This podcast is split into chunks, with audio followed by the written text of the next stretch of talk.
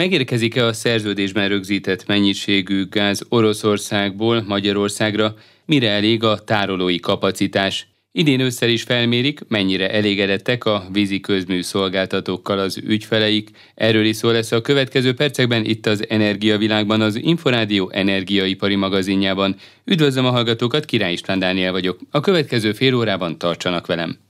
Energiavilág. Az Inforádió energiaipari magazinja az olaj, a gáz és a villamos energiaipar aktualitásaival. A vonalban Plecser Tamás, az Erste Bank olaj- és gázipari elemzője. Üdvözlöm!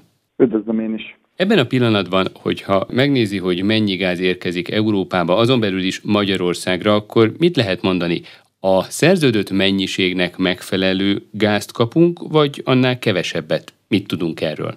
Hát a tudásom szerint Magyarország megkapja azt a gázt, amire hosszabb távú szerződése az orosz Gazprommal az orosz felet kötelezi. Tehát ez gyakorlatilag azt jelenti, hogy éves szinten ugye kb. 4,5 milliárd köbméternyi földgázt kapunk, illetve ezen kívül kötöttünk még külön szerződést is, aminek értelmében naponta ezen mennyiség fölött kb. egy olyan 5-6 millió köbméternyi földgáz érkezik. Abban az esetben, hogyha a hosszú távú gázszerződésben foglaltak alapján megkapjuk ugyanazt a mennyiségű gázt, mint korábban is, akkor miért van szükség nagyobb kapacitásra, illetve többletgázra?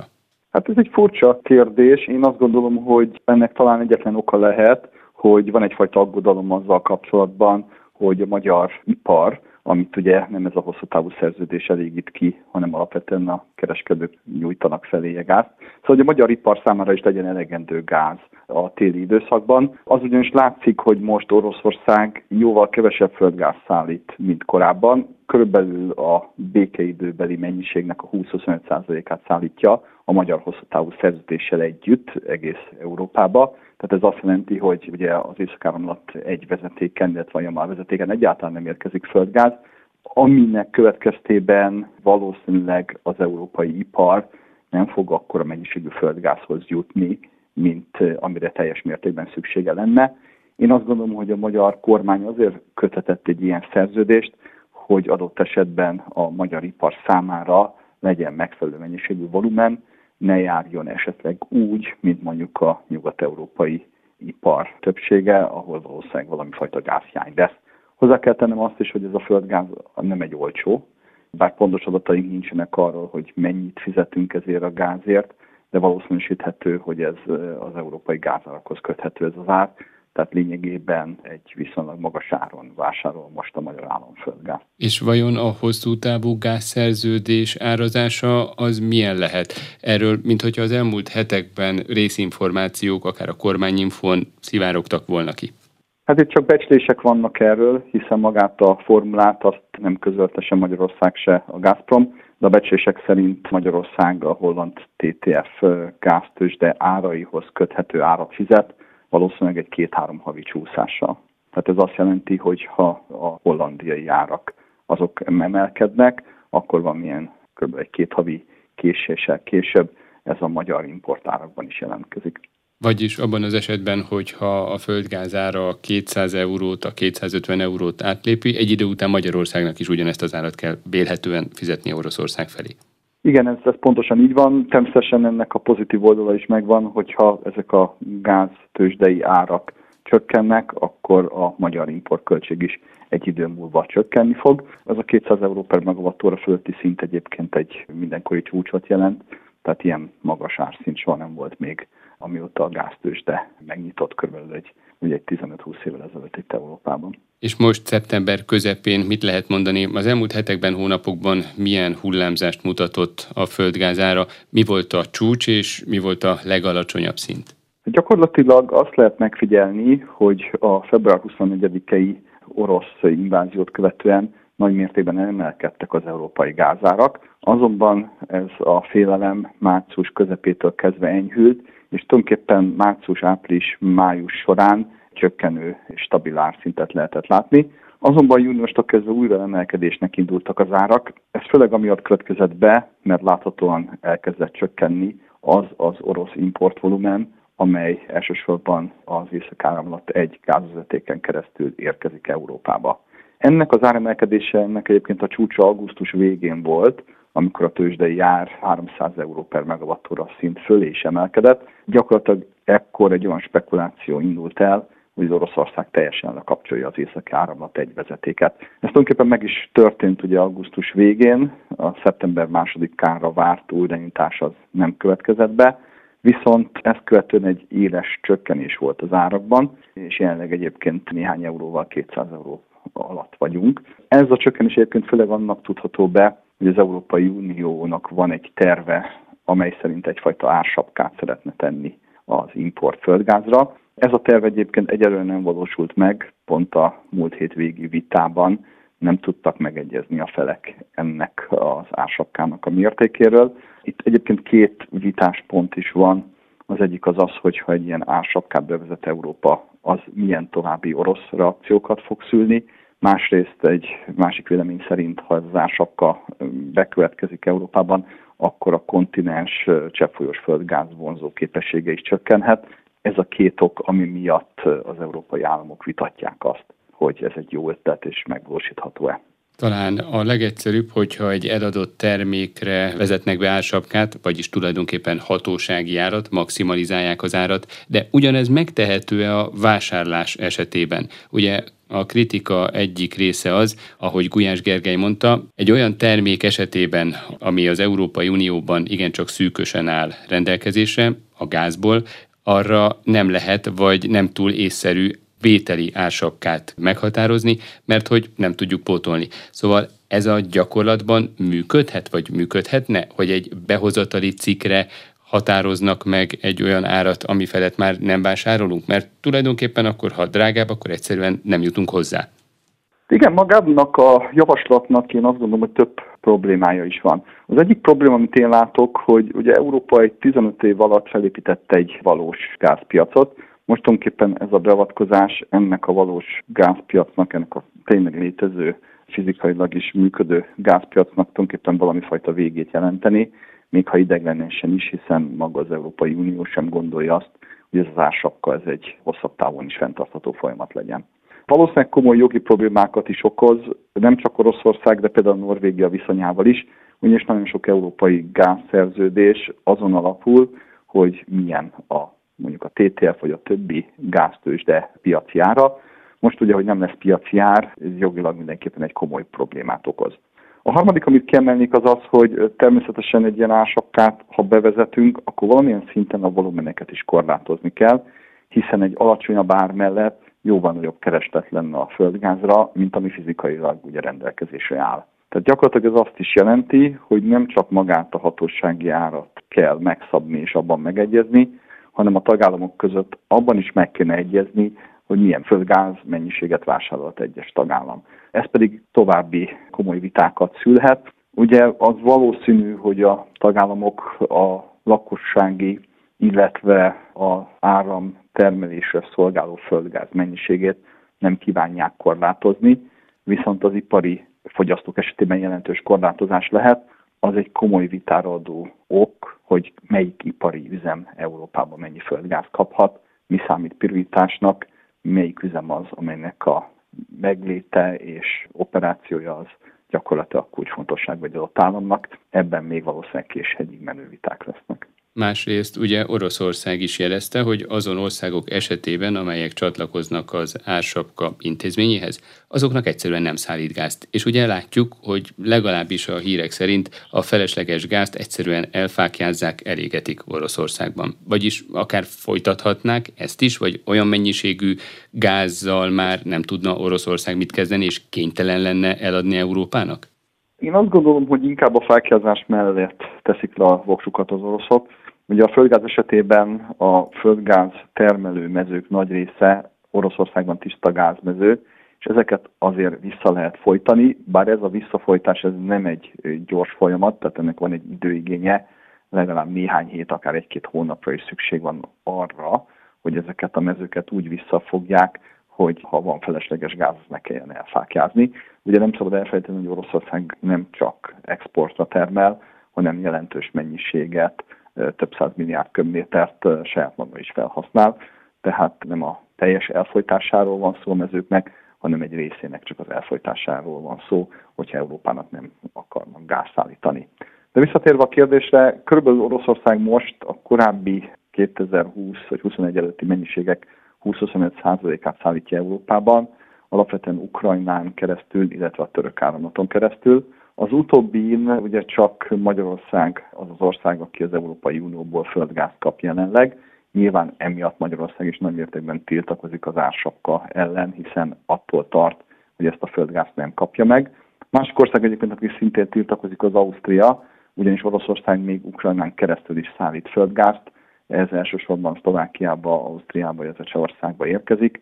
Nyilván ezen országok is valamilyen szinten tartanak attól, hogy az ársapka bekövetkeztékor Oroszország a még meglevő mennyiséget is teljesen lekapcsolja, úgyhogy ilyen értemben az európai országok között is van egyfajta vita ennek a gázársapkának a, a miben létéről, illetve arról, hogy ez valóban jó intézkedése. Múlt év végén itt az Inforádióban, az Aréna című műsorban azt mondta, hogy az 500 milliárd köbméteres uniós éves gázfogyasztás nagyjából 10%-a 50 milliárd köbméter hiányzott. Ez volt 2021-ben, most ezt a 20-25%-nyi szállítási volument említettem. Ez a gyakorlatban mit jelent? Az 500 milliárd éves uniós felhasználásból hány milliárd hiányzik most jelenleg? Hát valószínűleg még mindig hiányzik legalább egy 20-30 milliárd köbméter, ami hát jó lenne, a befolyna évvégéig Oroszország felől. Én azt gondolom, hogy az Európai Unió azért is hirdette meg ezt a 15%-os fogyasztás csökkentési programját, hogy ezt a hiányzó földgáz mennyiséget ne kelljen Oroszországtól megvásárolni, ugyanis az látszik, hogy Oroszország aktívan zsarolt tulajdonképpen ezzel a beszállítói pozícióval. A korábbi mennyiségnek csak a töredékét adja, hogy már említettem. Gyakorlatilag nagy mértékben függ egyébként a téli gázellátás attól, hogy milyen lesz a téli időjárás. Különösen a tél második fele lehet kritikus, ugyanis az európai ellátásnak az egyik legfontosabb lába a tárolás mellett az import, és ahogy a tárolók körülnek egyre kisebb ezeknek ugye bár a kitárolásból származó gázmennyiség, tehát annál jobban leszünk az importra szorulva. Hát különösen az időszak végén ez nagyon kritikus lesz, hogy milyen lesz a napi kereslet, ami részben, vagy nagy részben az időjárástól is függ. Tehát ez az időszak lesz, azt gondolom a február-március a legkritikusabb Európa számára. Ha ezt az időszakot túléljük, akkor valószínűleg ezt a gázidőszakot is túl tudjuk élni, és hát a következő télig valószínűleg jelentős problémája nem lesz Európának a gázellátás fenntartásában. Mennyire sikeres a diversifikációs próbálkozás az Európai Unió a 27-ek szintjén? Honnan sikerült jelentősebb mennyiségű gázt szereznünk, illetve ígéretet kapnunk uniós szinten? Hát az látszik, hogy az Európai Unió vezetői próbálnak politikailag is megoldást találni arra, hogy az európai gázellátás jobban haladjon. Többek között Németország Katarral, illetve Kanadával tárgyalt. A probléma az, hogy ezek az országok középtávon, tehát 3-4 éves távon fognak tudni többlet gáz szállítani Európában, nagyon rövid távon azonban valószínűleg nem. Nagyon rövid távon egyetlen egy lehetőség van az Európai Uniónak, megpróbálja a szabadpiaci cseppfolyós földgázt megvásárolni. Van azonban egy komoly korlát, az pedig az Európai Uniós LNG kapacitások, illetve azon vezetékes és interkonnektor kapacitások, amelyek lehetővé teszik azt, hogy gyakorlatilag az európai LNG kötőkből eljusson az ország a kontinens belsejébe. Ugye korábban az európai rendszer alapvetően Németországba, illetve Németországtól keletre arra volt felépítve, hogy a keletről érkező orosz földgázt juttassák el nyugat irányba, most viszont gyakorlatilag az európai kikötők felől kell ezt a földgázt eljuttatni Európa belseje felé. Tehát ezek mind nagyon komoly infrastruktúrális kihívásokat jelentenek. Én azt gondolom, jelen pillanatban ezek komolyabb problémát okoznak, mint sem a magának az LNG forrásnak a megtalálása. Tehát gyakorlatilag a szűk keresztmetszet az inkább az európai infrastruktúra, semmint a világpiacon elérhető cseppfolyós földgáz mennyisége.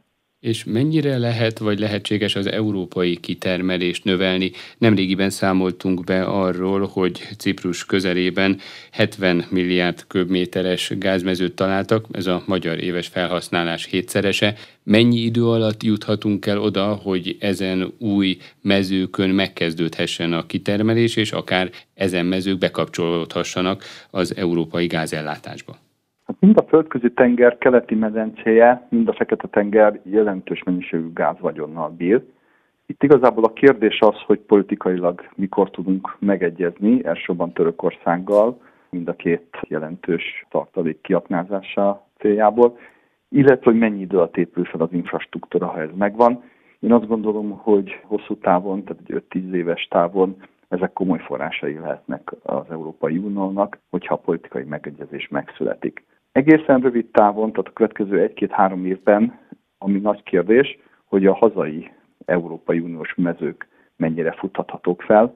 Különösen egy mező kérdéses számomra, ez a bizonyos hollandiai Roningeni mező.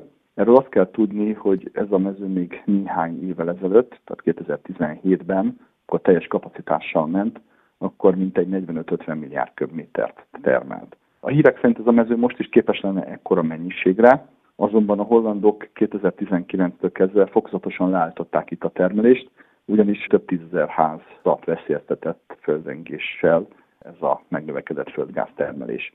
A kérdés az, hogy a mostani helyzetben Hollandia hajlandó lenne például ennek a mezőnek az újraindítására. Vannak olyan becslések, amely szerint olyan magas ugye most a gázár, hogy két-három havi termelési ennek a mezőnek fedezné tulajdonképpen annak az ingatlanállománynak az értékét, amelyet veszélyeztett ez a földengés. Úgyhogy vannak ebbe az irányba is tapogatózások. Hollandia az én véleményem szerint egyébként ezt a mezőt inkább a jövőre szeretné tartalékolni, tehát egyfajta stratégiai tartaléknak tartja, és csak vészhelyzet esetén nyitná meg. Azt gondolom én egyébként, hogy alapvetően egy olyan vészhelyzeti helyzet van, ami ezt mondjuk indokolná. Minden esetben elindultak ebbe is, vagy ebbe az irányba is a tárgyalások. Valószínűleg egyébként ezt a mezőt viszonylag gyorsan vissza lehetne indítani, teljes kapacitáshoz egy-másfél évre lenne szükség, de már a tél során is tudna elég jelentős mennyiséget termelni és ellátni Európa fogyasztóit. Ebben a pillanatban szeptember közepén a hazai tárolók töltöttsége, illetve az európai már létező tárolók töltöttsége hogy áll? Mennyi gázt sikerült elrakni télire? Hát szerencsére ebből a szempontból jó hírek vannak, ugyanis a korábbi EU-s célkitűzéseket, tehát például az, hogy 80%-ig megtöltsük ezeket a tárolókat, ezeket már Nyugat-Európában elérték, és a magyar tárolói töltöttség is most már a kétharmados szint közelében van, ami ugye alacsonyabb számszerileg, mint a nyugat-európai tárolói töltöttség, viszont Magyarországnak a tárolói kapacitása a saját fogyasztásához viszonyítva jóval nagyobb, mint a nyugat-európai érték. Tehát, hogy számadatokat is mondjak, mi például 6,3 milliárd köbméternyi földgázt tudunk betárolni, szemben a 10 milliárd köbméteres fogyasztásunkkal, tehát ez ugye több mint 60%-os arányt jelent, ez a földgáztárolói arány például Németországban 25%. Tehát Magyarország ilyen szempontból jól áll, és a, a szerencsés az, hogy Nyugat-Európa is viszonylag jól áll most már ezzel a tárolói töltöttséggel. Itt igazán még egyszer azt hangsúlyoznám, hogy a nagy kérdés az mindenképpen majd az időjárás lesz, különösen a fűtési szezon végének az időjárása, ugyanis ez a tárolói kitöltöttség ez nem arányos. Ahogy közeledünk a tárolónak a legalacsonyabb tárolható szintjéhez, annál kisebb mennyiséget lehet naponta belőle kivenni. Ezért nagyon fontos az, hogy a időszak végén az időjárás, a napi átlaghőmérséklet milyen lesz, hiszen ha nagy Isten kapunk egy jelentős hideg hullámot mondjuk február végén, március elején, az adott esetben egy alacsonyabb importtal igencsak meg fogja nehezíteni az ellátását a fogyasztóknak, ez az időszak lehet emiatt a legkritikusabb. Köszönöm az elmúlt percekben Plecser Tamást, az Erste Bank olaj- és gázipari elemzőjét hallották. Energiavilág. Az energiavilága a világ energiája. A Magyar Energetikai és Közműszabályozási Hivatal idén ősszel is felméri, mennyire elégedettek a vízi közműszolgáltatókkal az ügyfeleik. A vizsgálat szeptember elején kezdődött és két hónapon át tart. A kérdezőbiztosok országszerte nagyjából 20 ezer fogyasztót keresnek föl. A felmérés végén 38 vízi közműszolgáltató kaphat visszajelzést ügyfeleitől tevékenysége megítéléséről. Serre Zsoltot, a megszóvívőjét Tatár Tímea kérdezte a részletekről. Idén harmadjára kerül sor a víziközmű szolgáltatók felhasználói elégedettségi felmérésével 38 szolgáltatóval együttműködve készíti el ezt a hivatal. A legutóbbi 2020-as felmérés alkalmával másfél millió válasz érkezett be a víziközmű szolgáltatások minőségéről. Fontos tudni, hogy a hivatal az egyes szolgáltatási területeken két évente végez ilyen felmérést. Hogyan zajlik maga a felmérés, illetve mettől meddig számíthatnak a fogyasztók a kérdező biztosokra? Szolgáltatónként körülbelül 500 fő megkeresése fog zajlani. A kérdező biztosok természetesen igazolványjal igazolják magukat. Maga a kérdőív 30-40 percet vesz majd igénybe, és nem kell megijedni tőle, mert nem lesznek különleges kérdések, olyan kérdések lesznek, amelyekre minnyáján, akik egy adott lakásban, egy adott felhasználási helyen lakunk, minnyáján fogunk tudni rá válaszolni. Nos, természetesen vannak minőségi kérdések, és az ivóvíz szempontjából rendkívül fontos, hisz az ivóvíz minősége, az ellátás folyamatossága